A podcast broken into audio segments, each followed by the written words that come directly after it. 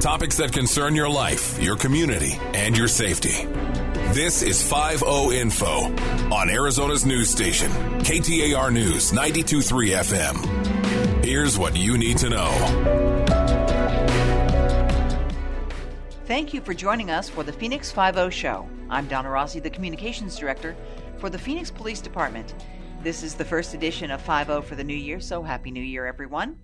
This is also the first edition that I am hosting. Sergeant Jamie Rothschild, who has done this show since 2015, a very long time, retired last week from the Phoenix Police Department. Thank you, Sergeant Rothschild, for all the work you have done for Phoenix Police Department throughout the many, many years of your career. Good luck. He's still in the valley for those of you who are big fans of his, which I am, and I'm sure he will guest appear on this show in the near future. So, with Jamie's retirement, the Phoenix Police Department's Public Affairs Bureau is going to be bringing you the 5 show every week with great guests and topics that you want to hear about. In fact, if you have a topic that you want to talk about or you want to learn more about, just email me at donna.rossi at phoenix.gov and let me know what you want to hear about, and we'll get an expert in here to talk to you about it.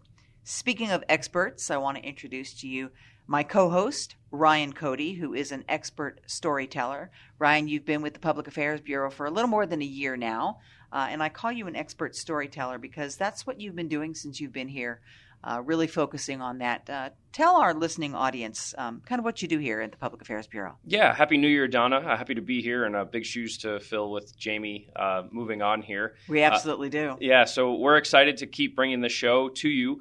As a public information specialist, um, one of my main jobs here is to be a storyteller for the department and tell some of the uh, the great stories that are going on in and around the department with our wonderful employees, uh, both sworn and professional staff, that do a lot of great things and uh, deserve some recognition publicly that we're we're finally able to be uh, bringing to you uh, on a weekly basis, sometimes daily, depending on when things happen. But there's a lot of good things going on around here. You have done some incredible stories over the last year, uh, and if all of you want to watch some of Ryan's stories, all you have to do is go to our YouTube channel, uh, Phoenix Police YouTube channel, or follow us on any of our social media platforms, including Twitter and Facebook and Instagram uh, at Phoenix Police. So uh, we hope that you will uh, tune into some of those um, platforms and, and watch some of his great stories. Among those great stories this year, I, I know that there's one, you and I have had this discussion, that has stuck out to you uh, that, that you told. Um, we had the opportunity uh, just a couple of weeks ago to visit uh, Officer Tyler Moldovan and his wife Chelsea. Uh, and we sat with them for about an hour, uh, and um, you put together an incredible story. Um, that that was really, uh, I think, the highlight of the year when it comes to storytelling. You could certainly make that argument with the highlight of many years when you talk about the inspiration uh, that Tyler and his wife Chelsea are, and just that story in general. I mean, very few people were talking about a year ago now at this point. It was December 14th, I believe, of 2021. Uh, that Tyler was shot eight times in the line of duty, including once in the back of the head, point blank. Very few people gave him a shot at survival. Um, including the medical staff. Including doctors, yes. Uh, people who were evaluating him uh, gave him very little shot at surviving his injuries. And here we are a year later, and I think what really stuck out to me is what Chelsea said. You know, we're not only surviving, we're thriving. Uh, and having spent a few hours over at their home, I, I can't disagree. Uh, it's amazing the progress that that he's made and is making. And if anybody was to doubt that guy, I, I, I don't think that they're sane at this point it really was incredible. I know that we were concerned about going over there, thinking how much, you know, is he going to be able to communicate with us? And he was remembering things that he was given right after he graduated the academy. I mean, he told right. me, "Oh yeah, when I was gra- when I graduated the academy, I-, I was told I could go to several different squads," and he named them all off. Right. It, it was he is amazing. Yeah. It, he's sharp, uh, uh, and his his brain is is certainly functioning at a high level. Uh, to the point where you know the only thing he said he didn't remember was really the incident and kind of the week leading up to it, which is you know, I'm I'm certainly not an expert in you know brain function and anything like that, but that seems very. It's interesting to me that he can remember everything, but he kind of goes, he sort of goes blank uh, in in the week leading up to it. Might not be a bad thing. Probably not a bad thing. Yeah, uh, his wife Chelsea certainly remembers all of that, and um, so she can tell him all about the story. But they they are thriving. Uh, we had a conversation about uh, they're watching Yellowstone, you know, and and the things that they the traditions and not just traditions but just the rituals that they do on a weekly basis like they're living they're living normal lives. Like i Full was life. talking to them about that show. I'm watching it you know? So you know to know that we're all kind of doing the same things and the human experience is is wonderful. S- Speaking of people doubting him, uh, everybody pretty much doubted him uh, and, and and wrote him off in a, in a sense. Um, we were just all waiting for that call, except his wife. the only one. It's remarkable. And you know the other thing too it's very really important about that is she had the final say. So you know a lot of people were you know, she used the word delusional saying she was delusional in her thoughts that he would recover from this. And you know she had the final say. So in the end she said no his heart's still beating right? Yeah, let's let's listen to a, a piece of uh, her interview about about that just that. there was this piece that he was not going to be buried. I don't even know how to explain it, but when everyone was talking about funerals, when they were having people say goodbye to him, I didn't because this piece just kind of surpassed everything that I. It was impossible for me to almost say it. It sounded like I would be disobeying if I did, and like I'd be giving up on him when there was no reason to. His heart was still beating he couldn't get an MRI yet, so we didn't know like the actual extent to his injuries. So I said, well, unless his heart stops, you're still alive, and I'm still gonna stand firm with you. So, and I also can't think of losing my husband so soon. So that was probably the link to his love. So it's clear Chelsea and Tyler have relied on their faith through this, and, and, and they believe truly that that is what got them through. It was interesting uh, when you asked Tyler, we know what got her through, but what got him through? I i in a sense, it was her.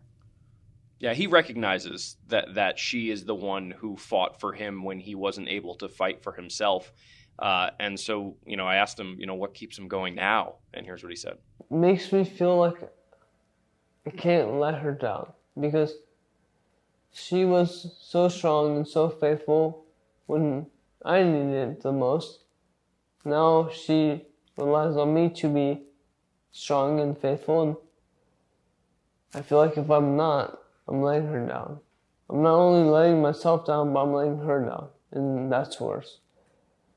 I think majority of motivation comes from the ability to, not the ability to, but I don't want to let her down. I can't let her down.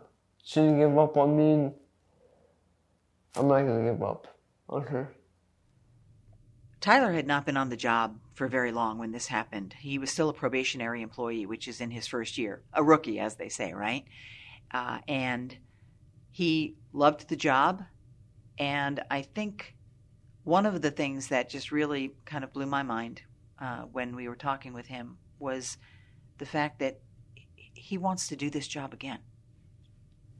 Yeah, it's mind blowing. Uh, he hadn't even received his his badge yet. Uh, that was only given to him after this this injury. Right, because when you graduate, you get a kind of a temporary badge. Right. And then you wait for your badge with your actual serial number on it to get made. Right when you get off probation, that's that's when it's given to you. And Commander Issett on the Desert Horizon precinct uh, gave it to him in a beautiful ceremony over at Chase Field. Um, but yes, he still wants to do this, and, and not just he's not just saying that. Like that, you could it could be lip service. You know, like you could hear that in some situations. I didn't get that impression uh, when we asked him about his intentions moving forward. I signed up for this, doing knowing that it could happen, and the support that because it did happen from the department has been exponential. It's been more than I can ask for, and because they're so supportive of me in in this time, it makes me want to go back even more. I still want to do it. I, if the department will let me, Oh, I'd love to go back. That's what I strive for. But it hasn't, the injury hasn't changed my feelings for the career, the job at all. I still love it. So you want to be a police officer again? I do. That's what I strive for. Is that one of the goals keeping you going during physical therapy? That's exactly. That's exactly it.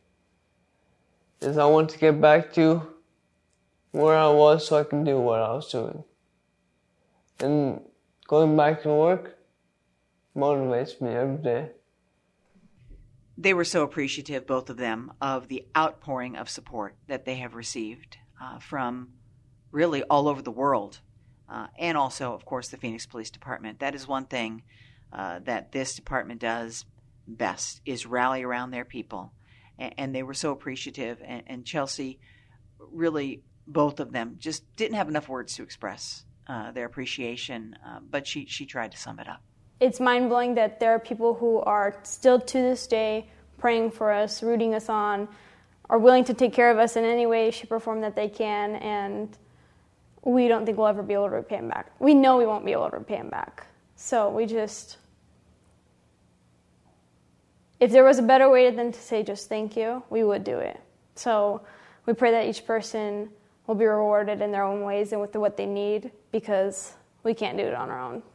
That's exactly what I want to say. Just thank you.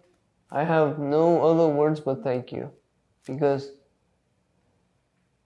every single person has just been extremely supportive in ways I can't imagine. I would never be able to fathom. So I'm just so thankful. I know that they're going to continue, both of them, to uh, really fight hard uh, and and continue to recover. Tyler was talking about how he has therapy every day occupational, physical therapy, speech therapy. Um, we saw him do some incredible things while we were there at the house. Yeah, he tries to help out. You know, just little things um, are not so little to him. Uh, he empties the dishwasher. Uh, he feeds his fish. He takes care of a tomato plant. That is a great story, actually, because when he was in a rehab facility in Colorado, I guess what they did was they gave he and Chelsea a seed or or a very small plant and what they they started growing it. And that was just a way to have something you do during the day to, to keep you going. And this plant is now huge. They have it in their backyard. They've transplanted it into a little planter there. It's it's thriving. Uh, i know we've used that word before uh, but he's got a bunch of things that he's doing. Uh, he gets out of that wheelchair every day in physical therapy and walks. He says further and further. We've uh, seen the video. Again if you want to see some of this video you can go check out our youtube page a lot of it is there, and their full interview as well. Um, we can only touch on just the surface of what they had to say. It's remarkable. It really, it really is. You know, uh, they say, you know, be judicious in using the word miracle, but I think this is one one instance where we can use that uh, without even hesitation. When that many doctors tell you you're not going to survive, or tell tell your wife you're not going to survive, and not only did you survive, but you're you're doing great it, that's nothing short of a miracle. I'm not afraid to use that word in this situation. Not at all.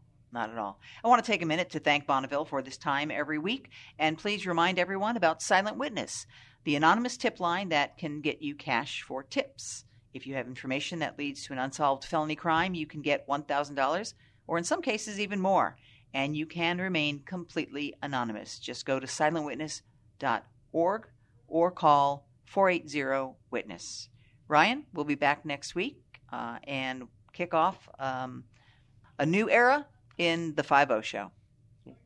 Thanks for joining us. Happy New Year.